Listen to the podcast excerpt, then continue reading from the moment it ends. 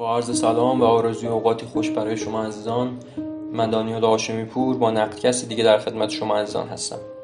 در این نوبت از نقدکست در مورد یکی از فیلم های فیلمساز بزرگ فیلمساز مطرح دیوید لینچ صحبت می‌کنیم. ولی خب مشخصا در مورد یکی از متمایزترین و شاید یکی از غیر لینچی ترین فیلم هاش یعنی فیلم Straight Story یا فیلم داستان استریت که خب توی اسمش هم یک ایهامی موجوده. یعنی استریت هم اسم اون شخصیت اصلی آلوین استریتی که ما قرار هست که داستان رو با اون پیش ببریم و هم به معنای خطی یا به معنای مستقیم هست که یک جور اشاره‌ای داره به نوع روایت داستان و نوع روایت فیلمسازی که خب برخلاف فیلم های دیگرش که عمدتا اتفاقا بر مبنای یک سری ساختارهای روایی و ساختارهای زمانی نو پیریزی میشن. مثلا فیلم های مثل مالهولند درایو یا فیلم های مثل جاده گم شده.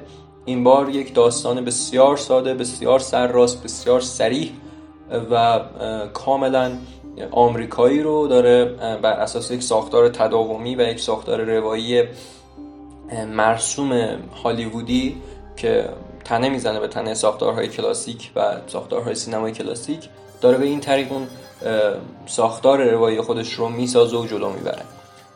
فیلم داستان آلوین استریت یک پیرمرد هفتاد و خورده ای ساله رو روایت می‌کنه که تصمیم داره از آیووا از ایالت آیووا به ویسکانسین بره که یک مسیری حدود 390 کیلومتر هست و این رو با یک ماشین چمنزنی می‌خواد که سفر بکنه و از یک داستان واقعی هم گرفته شده. یعنی آلوین استریت در واقعیت وجود داشته و واقعا هم همچین کاری رو کرده.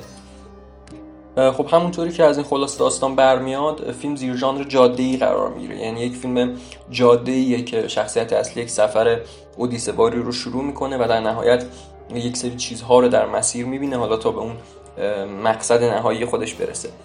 اتفاقی که این وسط میفته اینه که لینچ به صورت اپیزودیک و به صورت موقعیت های متفاوت برخورد آلوین توی مسیرش رو با آدم های مختلفی به تصویر کشیده.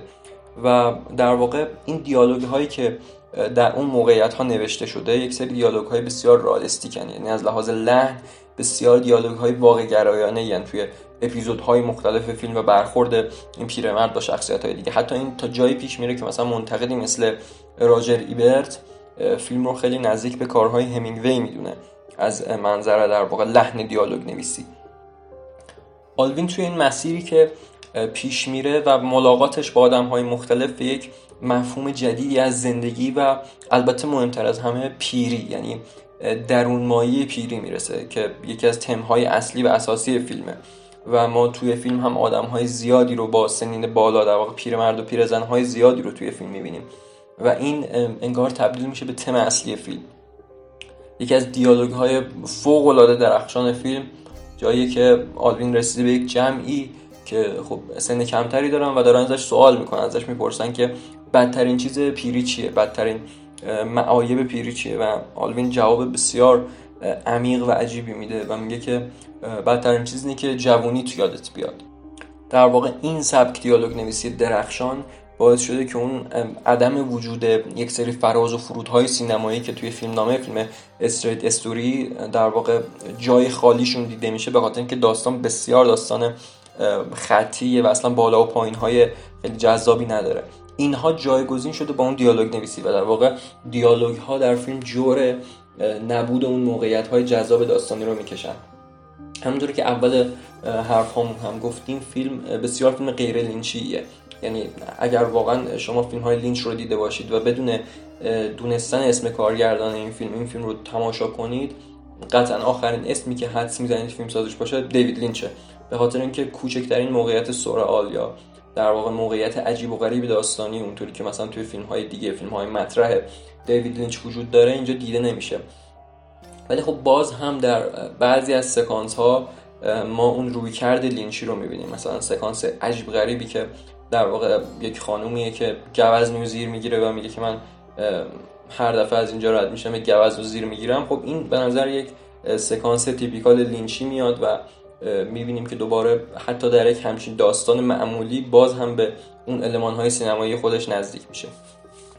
در پایان باید یک اشاره هم داشته باشیم به ریچارد فورس که خب بازیگر اصلی فیلم یک بازیگر بسیار قدر ندیده در تاریخ سینما که با عنوان سیاه لشکر توی خیلی از فیلم های قدیمی و کلاسیک بازی کرد و بالاخره شاهکار خودش شد همین فیلم دیوید لینچ که آخرین بازی عمرش هم بود و سال بعدش به خاطر بیماری دست به خودکشی زد.